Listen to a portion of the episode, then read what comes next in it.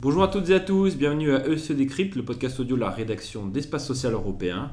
Cette semaine pour le numéro 54, Pascal Beau, directeur de la rédaction, se joint à moi. Bonjour Pascal. Bonjour Alexandre.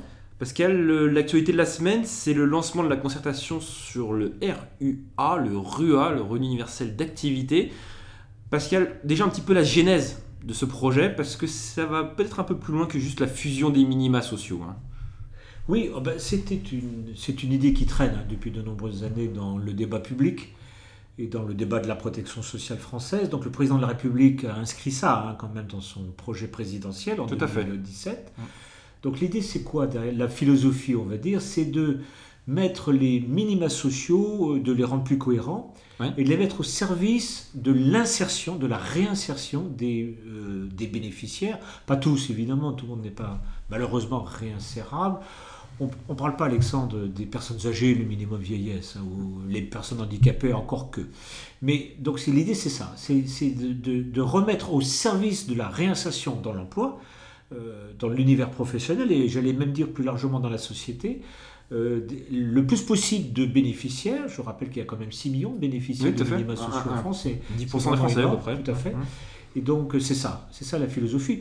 C'est une bonne philosophie. Qui, qui serait contre, par principe Est-ce que c'est juste euh, additionner les différentes aides auxquelles peuvent accéder les usagers, sur lesquelles parfois ils n'accèdent pas par non-recours ou c'est derrière un mécanisme de se dire vous avez droit à tant niveau de prestation en contrepartie, c'est la fameuse question, vous savez, des contreparties euh, de, de, ces assist, entre guillemets, de l'assistanat, si je puis m'exprimer ainsi, même si c'est pas un très beau mot français. C'est ça, c'est quoi en fait la, logique derrière? Comme dit, il faut réinsérer ah, les gens. Euh, c'est un élément de débat, ça, Alexandre. Hein.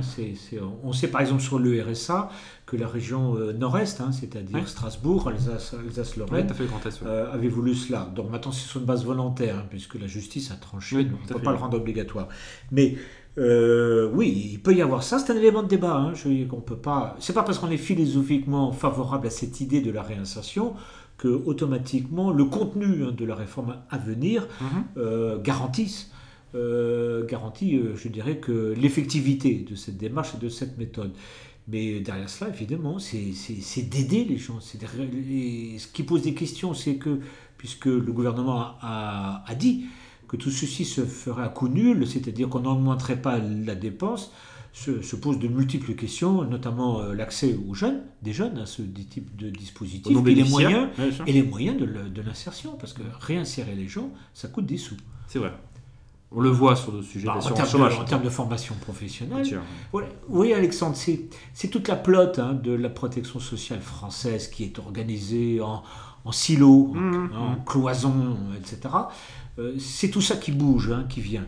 Et donc, euh, moi, je fais partie de cette école de pensée, et vous aussi, je crois, qu'il que, faut quand même que tout ça bouge. Hein. Euh, il n'y a pas que les minima sociaux qui doivent évoluer, mais vous voyez vous ne pouvez pas déconnecter la formation des demandeurs d'emploi, des minima sociaux, etc. C'est pour ça que la recomposition mmh. de la protection sociale, telle que le président de la République, puisque c'est le président de la République qui lance cette opération, moi j'aimerais bien qu'on on, s'attelle à un chantier beaucoup plus long que simplement faire une énième loi en tant que telle, et qu'on reconstruise fondamentalement le système pour justement améliorer son efficience, car l'essentiel pour nous, c'est de remettre les gens euh, dans le système. Reconfigurer le système, c'est-à-dire qu'actuellement, beaucoup d'intervenants justement euh, agissent sur ces, aides. L'idée c'est quoi? C'est de, fusionner les, opérateurs, de recentrer les opérateurs? C'est, est-ce qu'il y a une logique? Je dirais, du fameux guichet unique de protection sociale. Euh, ça se fait déjà dans des certains territoires où malheureusement il n'y a plus de caisse primaire, de CAF, euh, de CARSAT. Et donc, est-ce que l'idée c'est justement c'est ça, c'est de se dire le fameux France Service Public, mais maintenant au niveau de la nation. C'est de dire voilà, il y aurait un interlocuteur, administration publique, vis-à-vis des usagers. C'est ça le, le, projet un peu sous-jacent Je ne sais pas s'il faut aller aussi loin parce qu'on ne peut pas tout mettre euh, dans un même ensemble. On est un pays lourd et compliqué. Hein. Euh, non, mais en tout cas, l'idée de fusionner le RSA, la prime d'activité, peut-être quelques allocations de logement, notamment l'allocation de logement dans le domaine social, ce qu'on appelle l'ALS, euh, revisiter peut-être les critères d'éligibilité des, des, jeunes et des étudiants, ouvrir aux 18-25 ans, donc, euh, tout ça est possible. Mais comment peut-on fusionner ces, ces, allocations, ces prestations sans, en amont, euh, aménager et harmoniser le travail des administrations qui les produisent? Ça paraît pas très cohérent, on va pas recommencer. En fait, c'est la refonte de l'aide sociale derrière tout cela, hein, mise au service de l'insertion, encore une fois, mais euh, ça touche donc euh, le, la branche famille, c'est clair. Oui, forcément. Pas euh, les collectivités territoriales, donc l'action sociale des départements, l'action sociale en général, mais voilà, c'est clair, effectivement, il faut aller dans cette direction-là. C'est un long chantier. Hein. On a des exemples européens qui ah ont réussi cette transformation C'est très clair. les pays nordiques uniquement oui, Alexandre, tous les pays décentralisés dépensent mieux. Mais décentralisés. Décentralisés. Oui, tout ça ne peut marcher que dans un schéma de décentralisation. Donc il manque ah. un chapitre 4, j'allais dire, au, au projet gouvernemental qui s'appelle la décentralisation.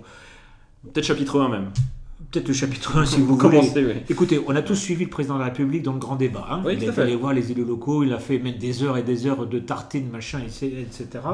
Voilà. Mais il faut passer aux actes maintenant. Tout ça, et, et, moi je fais partie de cette école encore une fois, la qualité sociale est la meilleure réponse économique en termes de compétitivité. Si le gouvernement actuel ne l'a pas compris, ce sera un échec. Ce sera une réforme administrative de plus et ce sera un échec. On aura perdu quelques années. on a encore un peu de temps. projet de loi attendu 2020 pour mise en application au plus tard 2023. Donc après la présidentielle, euh, Absolument. éventuellement. Quoi. Voilà. Donc on a encore un peu de marge et la concertation, les travaux de concertation vont bientôt commencer et vont se poursuivre tout au long de cette année 2019 pour un rendu en 2020. Merci Pascal, merci à toutes et à tous de nous avoir écoutés. On se retrouve la semaine prochaine pour un nouveau numéro de SE Décrypte. A très bientôt, au revoir.